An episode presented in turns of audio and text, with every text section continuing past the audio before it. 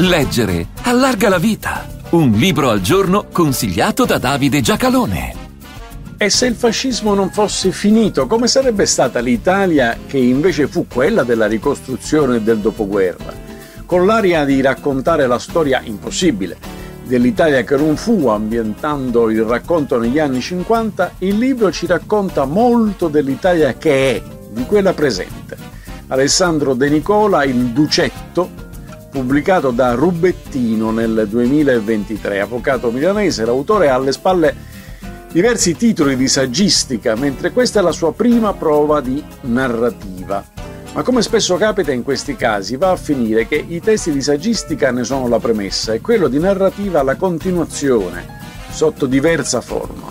L'antefatto che cambia la storia, naturalmente, risale a Mussolini e alla guerra. Il racconto parte dal fatto che Mussolini si accorge per tempo dell'errore, evita che l'Italia entri in guerra al fianco della Germania, un po' come fece lo spagnolo Francisco Franco, che di fatti morì al potere, anziano e nel suo letto.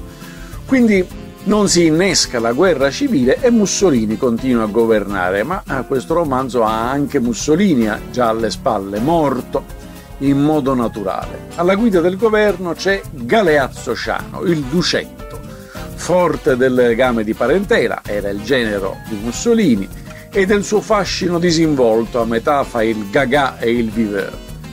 Ed è Ciano, appunto, che sta preparando una svolta quasi naturale, l'allineamento dell'Italia all'Europa occidentale e agli Stati Uniti, in un particolare rapporto con gli inglesi. Quindi senza caduta del fascismo, l'Italia si troverebbe più o meno dove effettivamente si trovò dopo la guerra. Ma qui parte il complotto perché a vedere la svolta come uno snaturamento della missione spirituale dell'Italia, quindi della vocazione del fascismo, sono sia fascisti estremisti, sia invasati a Giovanni Gentile, che gerarchi timorosi di perdere le quote di potere acquisite. Ciano, dunque, deve essere eliminato per evitare che rovini l'idea stessa del fascismo.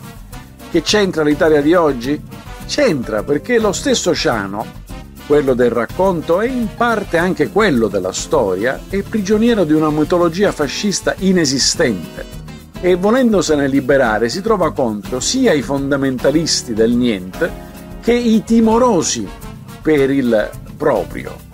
Ed è L'Italia è il paese ideologizzato in cui, quando governa la sinistra, teme i nemici a sinistra più di quelli a destra e quando governa la destra, teme i nemici a destra più di quelli a sinistra.